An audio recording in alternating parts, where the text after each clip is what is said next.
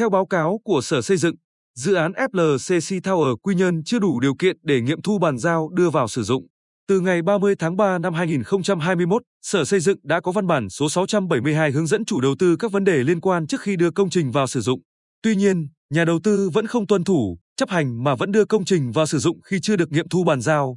Do đó, Sở Xây dựng chỉ đạo thanh tra Sở đã tiến hành lập thủ tục xử phạt vi phạm hành chính theo quy định tại Nghị định số 139 ngày 27 tháng 11 năm 2017 của Chính phủ và buộc áp dụng biện pháp khắc phục theo quy định.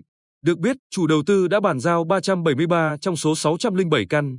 Có 50 hộ đã đưa vào sử dụng, phần lớn là cho thuê, và 3 đơn vị thuê để kinh doanh dịch vụ cà phê, giải khát và nhà hàng.